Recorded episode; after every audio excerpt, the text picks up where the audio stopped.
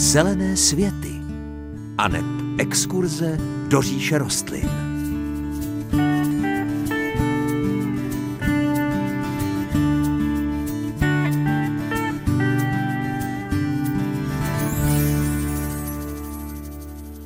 Krásné páteční dopoledne. Láká vás poledním grilování nasypat dřevěný popel do kompostéru anebo dokonce rovnou někam do záhonu. I tato zdánlivě obyčejná věc má svá pravidla a my vám je právě dneska prozradíme. K tomu přidáme ještě pár informací o cedrech anebo další zahradnické zajímavosti. Pěkné páteční dopoledne přeje moderátorsky zahradnická dvojice Hanka Šoberová a Pavel Chlouba.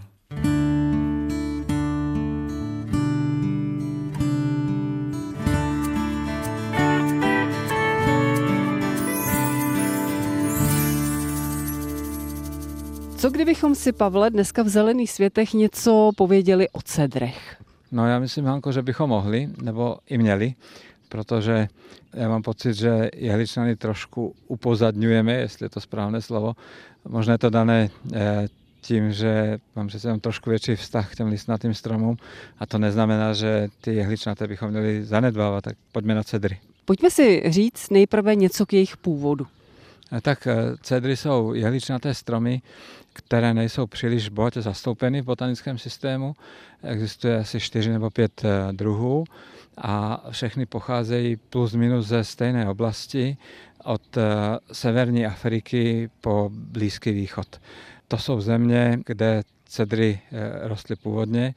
Já jsem dokonce v Maroku spal jednu noc v cedrovém lese ve stanu ale asi ten nejznámější cedr je cedr libanonský, který, jak název napovídá, tak eh, pochází z této země a dokonce je eh, hlavním symbolem na vlajce této země. Já jsem úmyslně začala tím původem, abychom se postupně dobrali k tomu, vlastně kam se cedr hodí a jaké podmínky mu budou vyhovovat.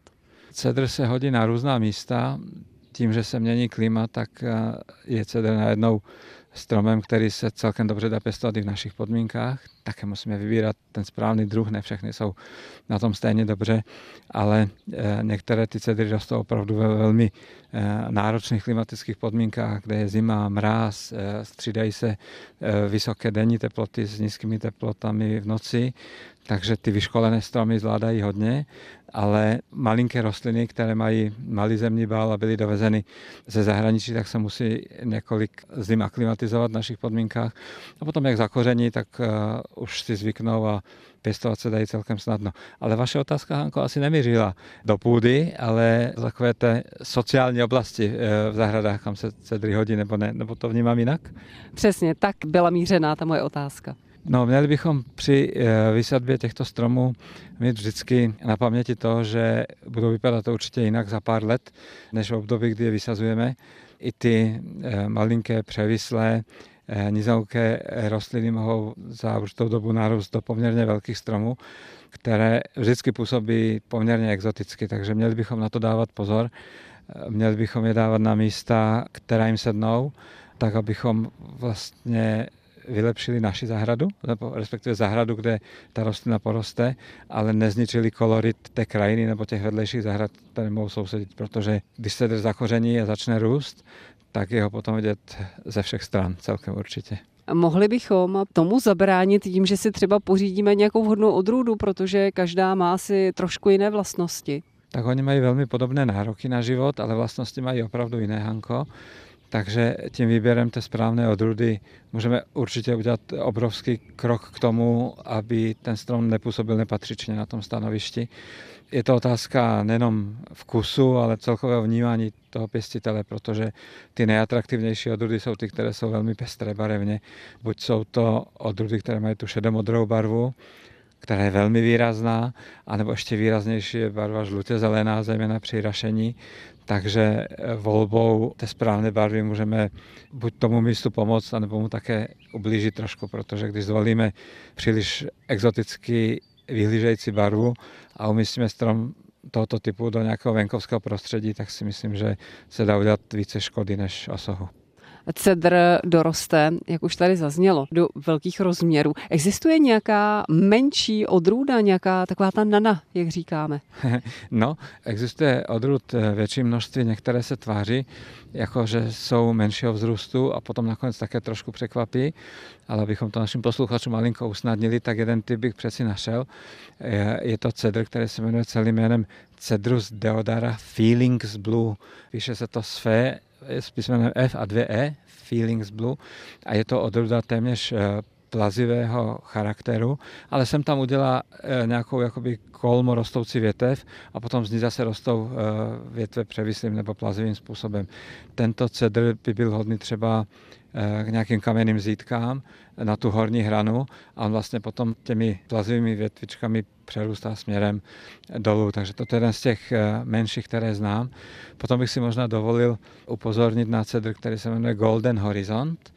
Ten název evokuje to, že to bude prostě horizontálně rostoucí rostlina nízkého vzrůstu, ale to je finta od tohoto cedru.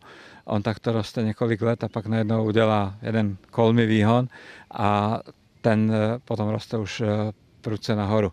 Tato odrůda vznikla v 70. letech minulého století teprve, takže asi chvilku trvalo, než eh, na to ti pěstitelé přišli a název už byl daný. Takže pokud potkáte odrůdu s tímto názvem, tak se nenechte zmást, je to poměrně velký strom hezkého eh, žlutě zeleného vzhledu.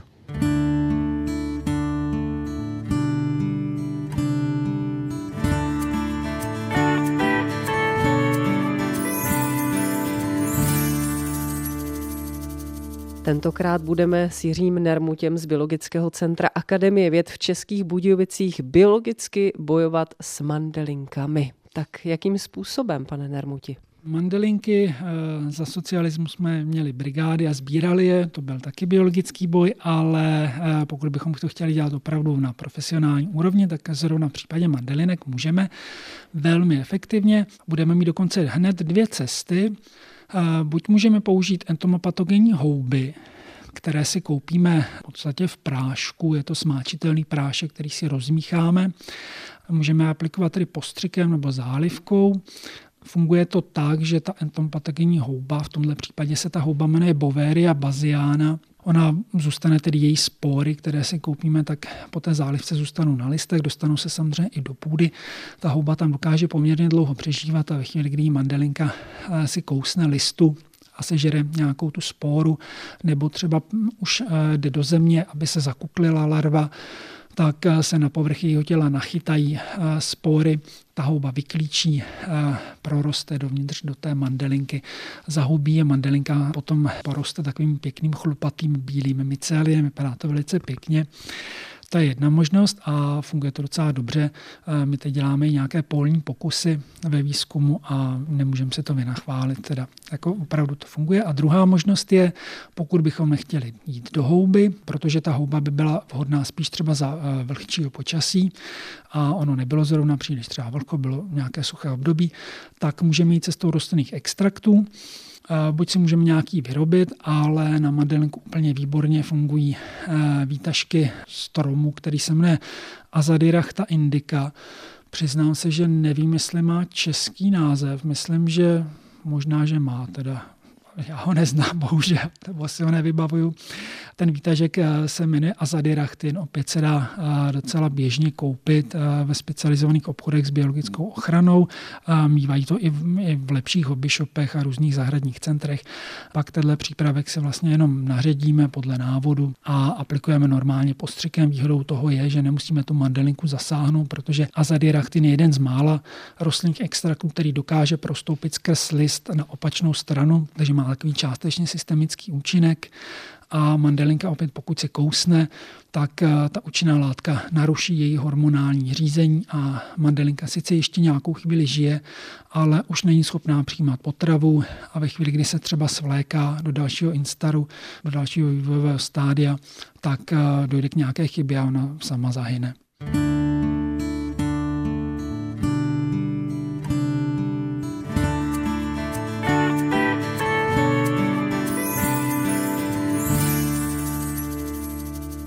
s Pavlem listujeme v jedné knižce, Pavle, já jsem doslova překvapená tím, kolik eh, množství tavolníků existuje, protože eh, tahle kniha je celá věnovaná tavolníkům, je to tak? Tak toto je taková dendrologická příručka, vlastně sortimentální knižka a je tady několik stránek věnovaný tavolníkům, ale abychom to trošku zjednodušili, tak to jsou tavolníky jednoho druhu. Jenom jedná se o tavolník japonský, Spirea japonica, a to, co tady vidíme, ten krásný sortiment, tak to patří jenom k tomuto jedinému druhu. Potom ještě celá řada dalších távolníků, které mají jiné vlastnosti, ale eh, od těch až zase někdy příště. Ale jenom tento jediný druh je tak bohatý, že si zaslouží trošku podpořit. Já jsem moc ráda, že budeme o tavolníku mluvit, protože z mého pohledu je to velice vděčná rostlina. Ano, Hanko, je to vděčná rostlina, nenáročný keřík. Řekl bych, že trošku malinko opomíjená, Eh, zasloužila by si mnohem více slávy, než se jí dostane, protože je to rostlina, která je dobře množitelná, je dostupná, není příliš honosná, takže v těch zahradních centrech často stojí tak jakoby trošku stranou na krajičku v květináči, až tak nevynikne někdy jako v té volné půdě, ale eh, když se naučíme ta volníky používat, tak si myslím, že nám musí dělat velkou radost. Je to rostlina i krásně proměnlivá, protože stejně tak třeba jako počasí, my když jsme začali dneska natáčet, svítilo sluníčko a teď nám padá dešť s kroupami. A stejně tak krásně proměnlivé jsou i ty tavolníky, kdy oni z jara jsou už nádherně barevné, ale ta jejich barva se často velmi mění a jsou skutečně nádherné. Tak určitě se jim budeme věnovat právě dneska. Jsem ráda, Pavle. Pojďme si je představit nejprve, kdo by neznal tavolníky. Tak budeme pořád, Hanko, mluvit o tavolníku japonském což je vlastně nízký keříček, který za normálních okolností, kdybychom ho nechali úplně bez zásahu, bez nůžek, tak by mohl dorůst přibližně do velikosti kolem jednoho metru výšky šířky. Ale tak se většinou neděje, protože na to, aby měli ten šmrnc, tu eleganci, tak je dobré občas do těchto rostlin těma nůžkama šáhnout, protože tím podpoříme rostlinu v rašení, udáme ty keřičky ještě kompaktnější. Když odkvetou, tak eh, odstraníme suché květy, které vedou ke vzniku hnědých plodů, které nejsou moc elegantní a tím vlastně podpoříme tu rostlinu k novému rašení a zase k pestřejšímu vybarvování eh, na podzim. Do jakého místa v zahradě byste, Pavle, ta volník umístil? Kam se hodí? No, ono je to rostlina, která je velmi univerzální, takže e, můžeme z távolníku dělat nízké skupiny v popředí vysokých keřů třeba. E, můžeme távolníky pěstovat i v nádobách, protože když máme nějaký velikánský kvetinač a sesadíme ho tak, že tam dáme třeba tři kusy od jedné jediné odrůdy, tak se z toho vytvoří potom nádherný takový krásný hustý trs, který je velmi zdobný a přitom velmi skromný. To, co já mám na tomto druhu ale nejraději, je možnost použít to do lemu, tedy na rozhraní mezi trávník a okrasný záhon, protože když je použijeme do nějaké liniové výsadby, tak to vypadá vždycky velmi dobře. A to může být eh, buď i záhon, který je úplně rovný, geometrický, anebo zatočený do různých organických křivek. Na rozhraní mezi trávníkem a záhonem, když bude távolník japonský, vždycky to bude hezké. Pojďme doporučit nějaké odrůdy tavolníku japonského, které bychom mohli zvolit.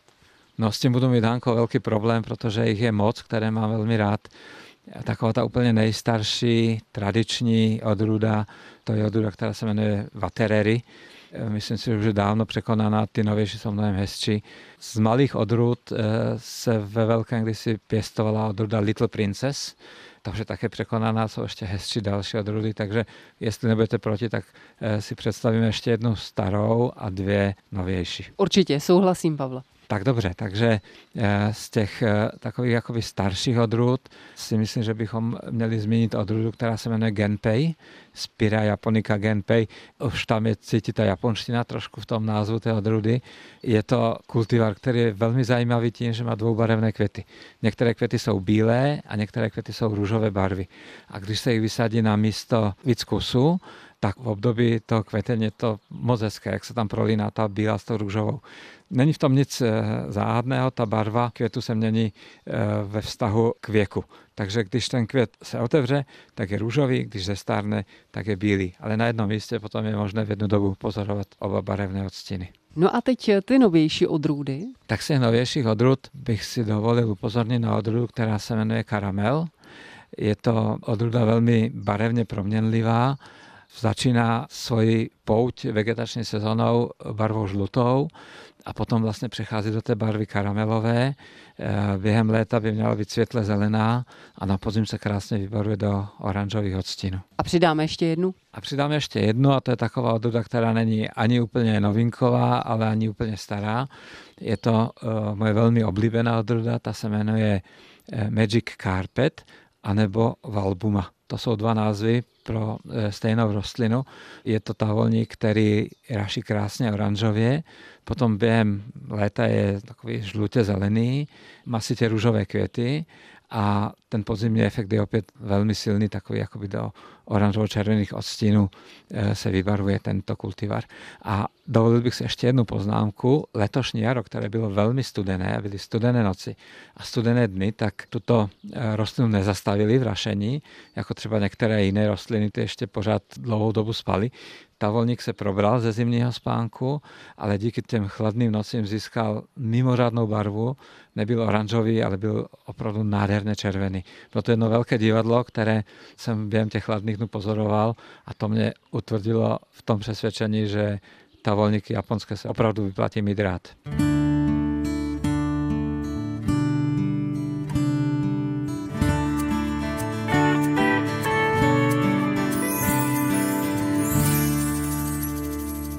Naši posluchači se občas ptají na využití dřevěného popelu v zahradě. Pavle, měli bychom si k tomu něco málo říct a udělat v tom našim posluchačům jasno. Tak dá se využít a v případě, že ano, jakou by měl být podobou, konzistenci, z jakého dřeva, jak s ním nakládat? Ano, Hanko, měli bychom to říct, protože i v tomto případě platí, že opakování je matka moudrosti.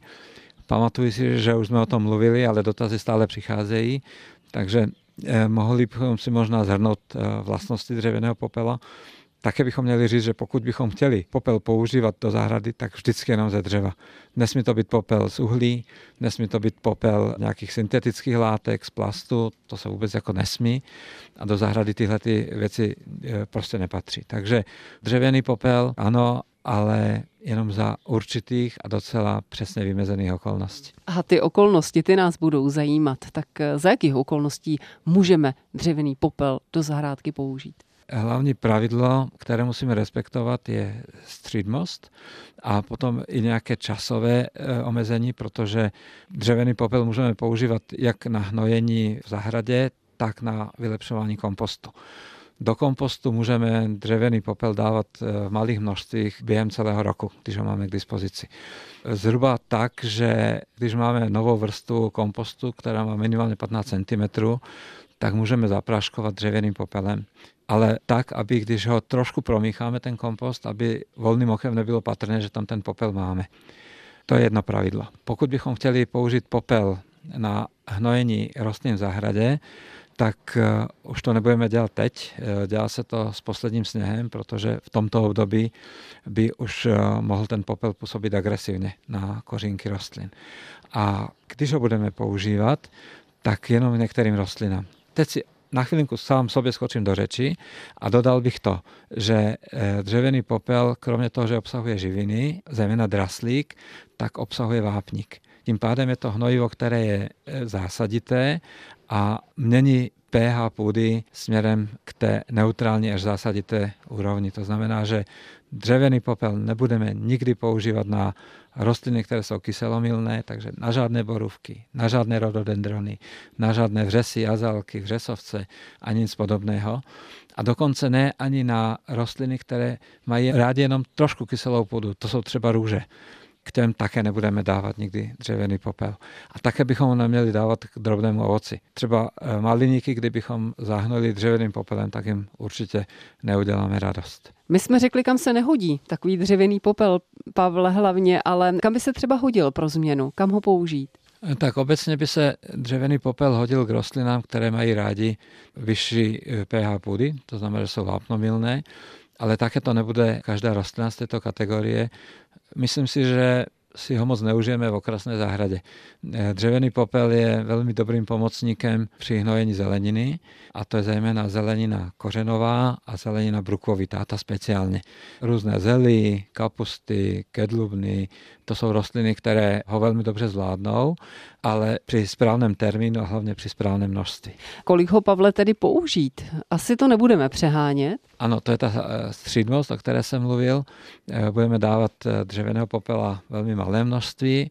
Maximální dávka by měla být kolem 70 gramů na čtvereční metr a rok, ale může to být i méně, jako 40 až 50 gramů. Takže možná by bylo dobré na začátek toho hnojení, které bude probíhat koncem zimy, si zvážit to množství těch 50 gramů, abychom měli trochu měřítko a toto množství respektovat na ten čtvereční metr. Rozhodně by to nemělo být víc.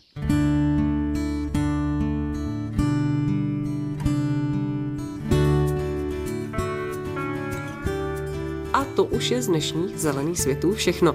Ještě připomenu adresy, jakými se s námi spojit. Můžete buď psát na český rozhlas u Třílvů 1 370 01 České Budějovice, možná pro vás bude jednodušší e-mail zelené svety zavináč cb.rozhlas.cz anebo zatelefonujte na 22 155 44 33. To je náš rozhlasový záznamník, na který můžete nadiktovat svůj dotaz. Příjemnější a veselější život s rostlinami vám od mikrofonu Zelených světů pro dnešek přejí Hanka Šuberová a Pavel Chlouba.